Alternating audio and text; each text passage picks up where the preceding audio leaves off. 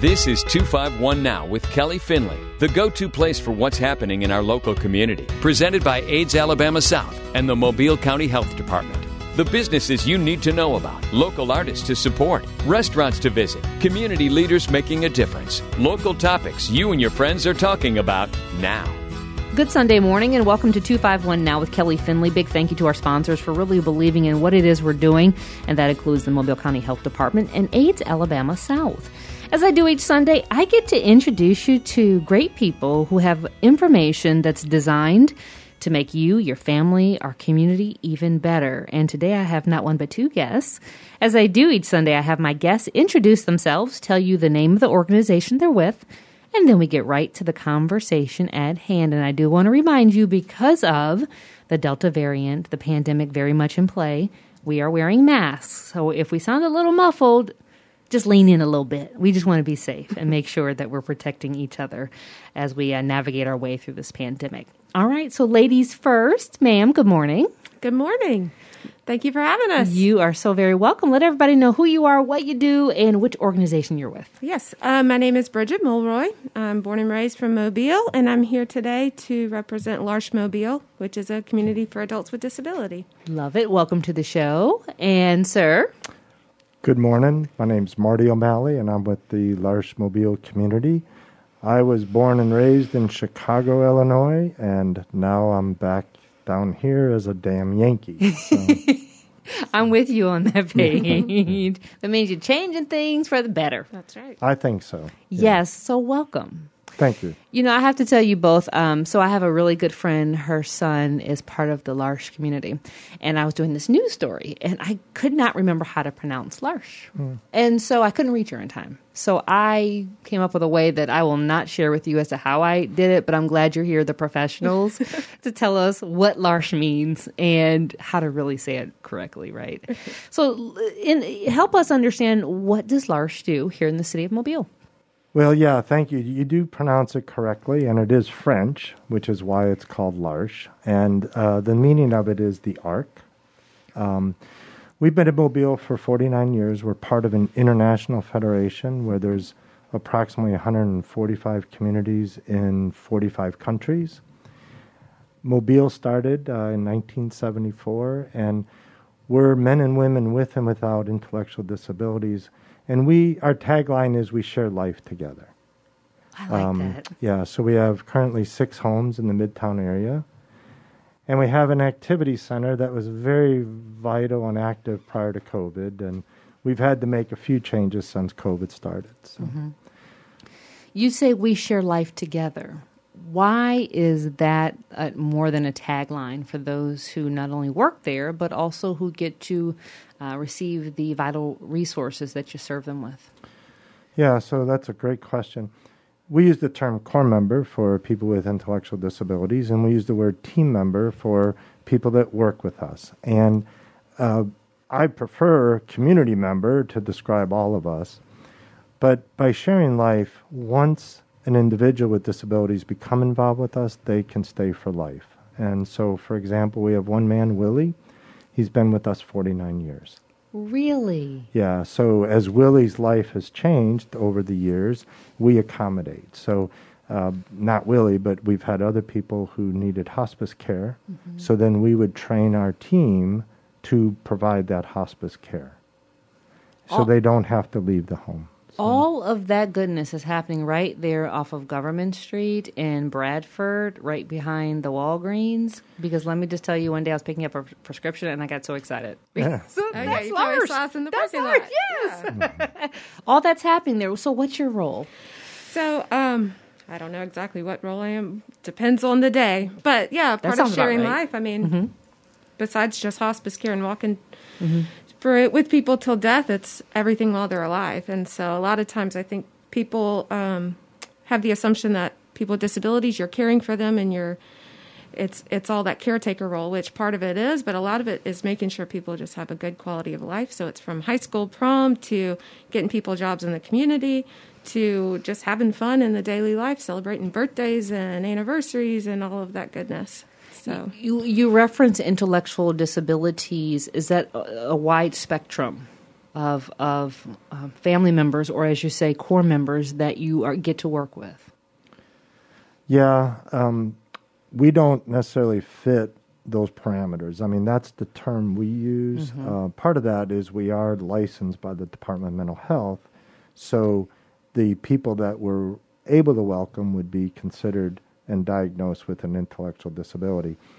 But we also look and say, who's the person in the greatest need, and are we able to accommodate them? So we do have a number of people with um, autistic uh, diagnosis of various sorts. Mm-hmm. We have a couple people who they don't know what the diagnosis is, but they don't fit anywhere, and we've been able to welcome them and become family. So the other component of sharing life is our team members.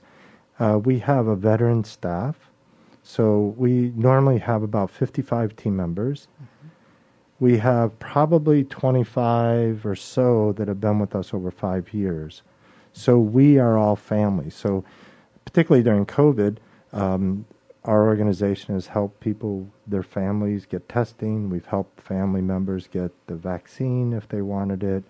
We've helped some of our team members' children with alternative education because they were concerned about being in schools with potential exposure. So, mm-hmm. so when we say family, it's really more than just a team member and more than just a core member. I love that. Family comes in many shapes, shades, and sizes. And the fact that you're pouring so much love into uh, the actual core member and then their family, I mean, your family continues to grow. Yeah. family reunions must be something. They're, they're exciting. I'll tell right? you that. right? What is, and I know we've said this before, like, what does a typical day look like? Because I know that we've got, we have a broad audience that listens to this show on all four of our stations. And right now, someone is saying, how do I reach you? What do I need to know? How do I get in on this? How, how can I help? How can I donate? I mean, we need to get the goods on L'Arche. Yeah, so I like to say that in L'Arche, eh, you know, if you looked at your daily activity, it's the place where you can expect everything to happen, um, but anything can happen at the same time. So we're very routine as far as it looks probably very similar to what most people's households would look like sharing breakfast together, getting up for the day, getting up for work, all of that routine stuff. But it's also the place that has a thousand surprises throughout the day, and there's a million ways to get involved. You know, individuals and groups and churches and and all of that stuff, really. Mm-hmm. Um, so, Bridget, how did you get involved?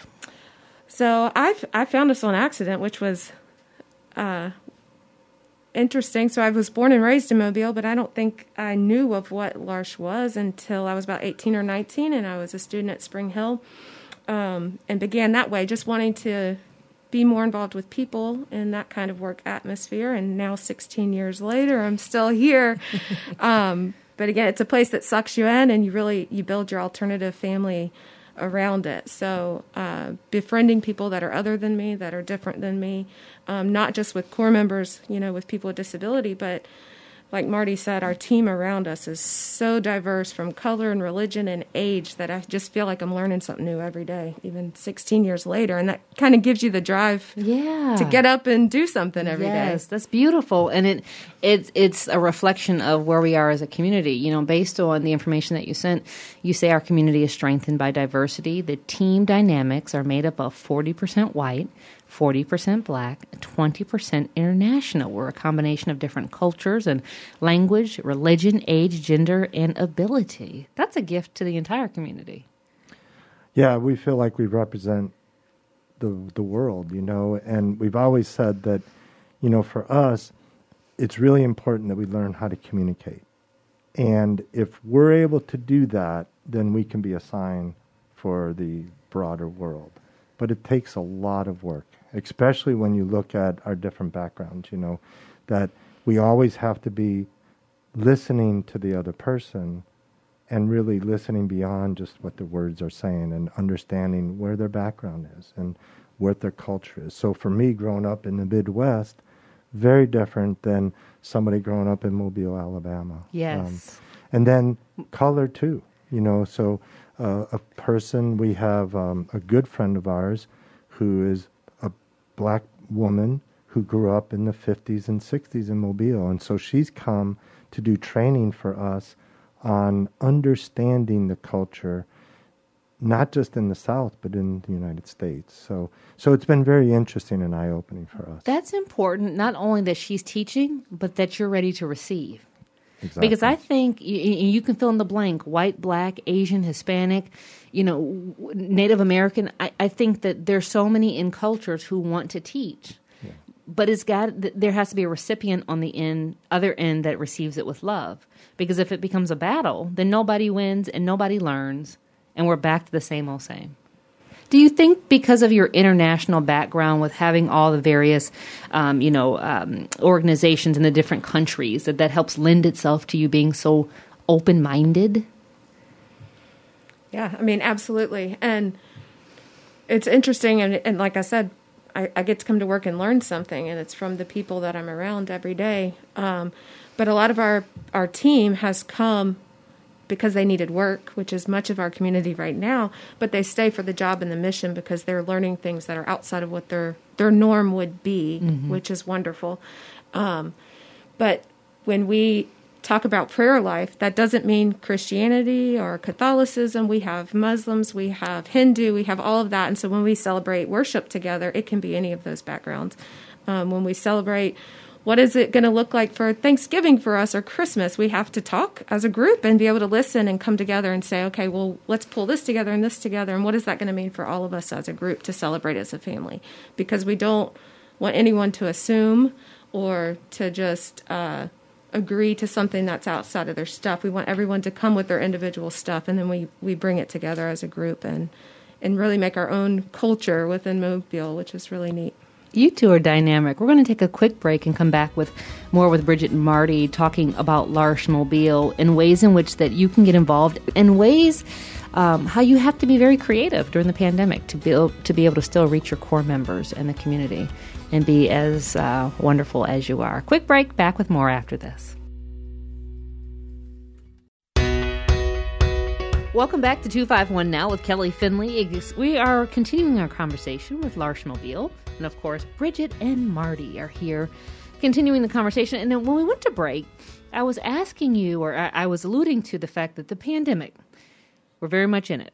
How does that impact your world? How does that impact how you're able to serve to such a, a wide variety of people uh, across our city? Well, it depends on the day. So some days we'll say that we're on a merry-go-round, mm-hmm. and other days we're on a roller coaster, and then other days I can't tell you. well, seatbelts or no seatbelts. That's yeah, right. Yeah. So it's been. Uh, we count the weeks. I think we're up to 77 or 78 weeks of this, like everybody else in the world.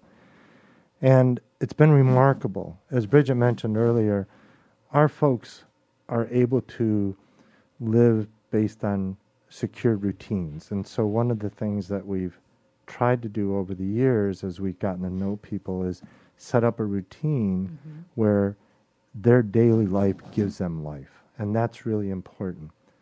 Obviously, all routines have been shuttered. Yes. And we've had to somehow create new ones, but keeping people safe. So, you know, we have um, the six homes, and each home has a team of team members, and most of them have families. So it's not just we haven't been able to live in a secure bubble, but trying to help everybody, core members, team members, and families of team members, of how do we live responsibly and try the best we can. When you talk about the six homes, are these uh, each home for one family, or there roommates? Um, it, it, walk me through that.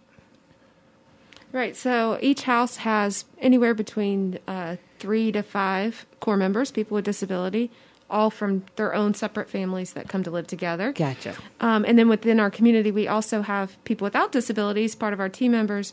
Um, generally, we have about 15 people that would actually live in the homes as well. So each house would have one or two people. With COVID, we don't have that uh, that number of people, but we still have at least one or two team members that live in the home, mm-hmm. and then the rest of our team comes from the Mobile community to come in and support the household and the livelihood of our folks. And like Marty said, you know, we're there for our core members, for our people with disability, but we're also there to support our team and their families. And one of the great gifts of COVID is seeing that people step up and they really care about each other. And we have a phenomenal group of people that we can depend on.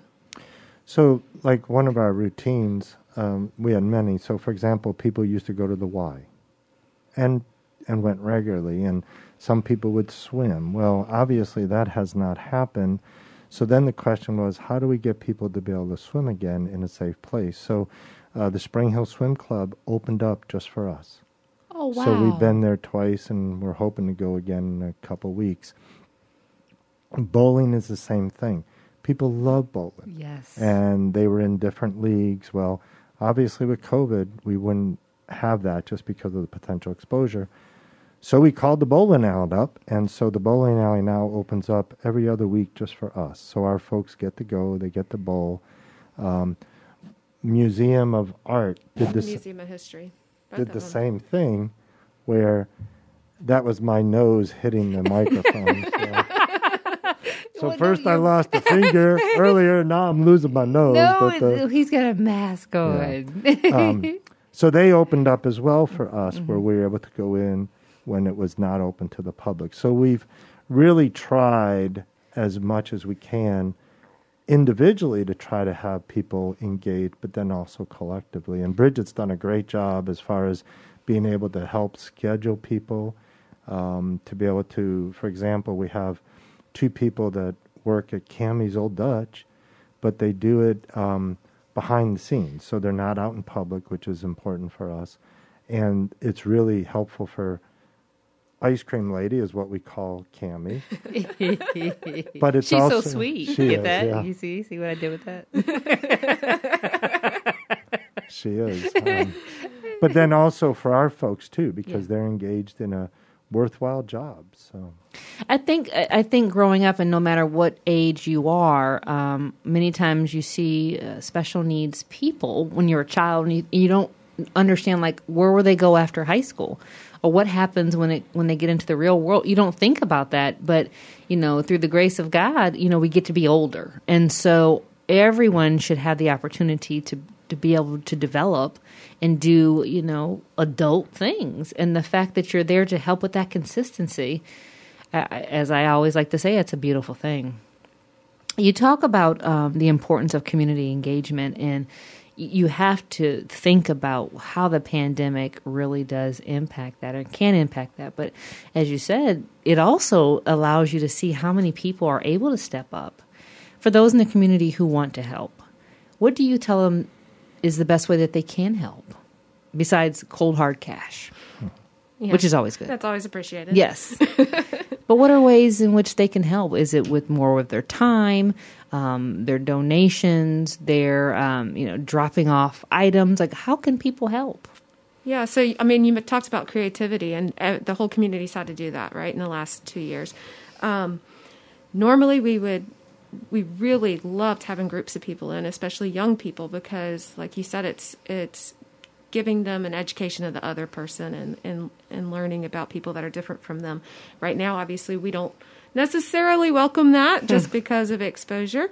Um, but time and befriending people one to one. So if you can imagine how isolated many people have become in our community, it's especially that with adults with disability who can't risk being out and engaged as they normally would. So phone calls and FaceTime and letters and snail mail that still exists, all yes. of that stuff are is good pick me ups. And uh-huh. then, you know, we have individuals or families or churches that are involved with maybe preparing food or sending just happy snacks. Or we've had a group that came out and sang Christmas carols over Christmas break. Uh-huh. Um, it just really takes a lot of creativity. Mm-hmm. So. I think about you. I, our children are involved with Project Outreach. Yeah, mm-hmm. Mm-hmm. and you know the children that on both sides of that are just they're helping to empower each other through love and knowledge and understanding and patience. And we really realize that while this person may be lacking X, Y, and Z, this person may have it, but they're lacking X, Y, and Z too. And it's I think when we get that conversation going and being creative allows us to go and grow. Yeah, and those mutual relationships. I mean, that's yeah. where our mission is at: is sharing life, mutual relationships. We all we belong to each other, and we need each other. Yeah, and that's a great organization, mm-hmm. Project mm-hmm. Outreach, and we have a couple people, uh, an individual with disabilities that uh, was at Spanish Fort High School, and yeah. now he's coming to us and potentially will live with us at some point. We have a couple graduates of college who also came through the project outreach through high school. So, so it's all it's a mutual mm-hmm. group. Um, and we're always looking at hiring. So I'm just about to say, yeah. put it out there, Marty. Yeah. so we are always hiring, and uh, we have a couple benefits for people if they're interested, mm-hmm. so they mm-hmm. can contact us. Uh, both full time and part time, preferably full time. So, what about on the flip side for those who want to live in one of the six homes? What's the process of that? So, for a person with intellectual disabilities, um, we've had to make a lot of changes with COVID because what we used to do, we can't do today. So, we try to become friends with somebody, either the individual and or the family and just over time, based on what their need is, and if we have availability, then we would look at trying to serve them mm-hmm. based on their ability. So, for example, everybody's different. So, we had one man uh, who grew up with his family, and they were interested, so they came to visit, but they weren't ready yet. So, we set up weekly, I think, visits. This was prior to COVID, obviously so they decided to come every week for dinner mm-hmm. for 17 years. what? 17 whole years. 17 years. They would come every week uh-huh. for dinner. Uh-huh. And then eventually we had an opportunity where um, we had an opening in that house, and we said, now's the time. And so he moved in. He's been with us full time, sort of, uh, for about six seven or seven years. years yeah. Mm-hmm. And and it's just different for him now somebody else like the young man i was telling you about from spanish fort uh-huh. so he's been coming now for two and a half years pretty much monday through friday we do respite at their family home when needed at some point when they're ready and we're ready we already have the relationship established so so everybody's unique and I'm and I'm glad you laid that out so people can better understand, you know, whether you want to donate, whether you want to work, or whether you want to be a part of the home, the processes that are involved. Now, Marty, uh, you know, you mentioned Midwest, so of course, you know, I understand that being from the great state of Michigan. you talk about being here in Mobile. Why? What made you care so much? Why did you know you had to be part of L'Arche Mobile? Well, I didn't. So So I got involved with L'Arche in Milwaukee, Wisconsin, where I was going to school at Marquette in 1976, just a few years ago. Yep, telling his age. So eventually, I was asked to come to Mobile to be trained. So there was the L'Arche community here. So I came here for three months in 1980. Okay. And it's the longest three months of my life. I've only been here since 1980, and I was only supposed to be here for three months. So I got you. But it's been, as they say in the South, we're blessed. Um, where you know I have five children, and they've grown up here, um, and uh, they're my family is just part of the large family. So uh, it's been really intertwined. So when I had my fourth child our Christmas and all holidays are spent at the L'Arche community. And so when she was like four or five, she asked my older kids, uh-huh. when are we going to have a normal Christmas? And their response was, this is normal. So, uh, so we've been very fortunate that we've been able to uh, raise our kids in this environment.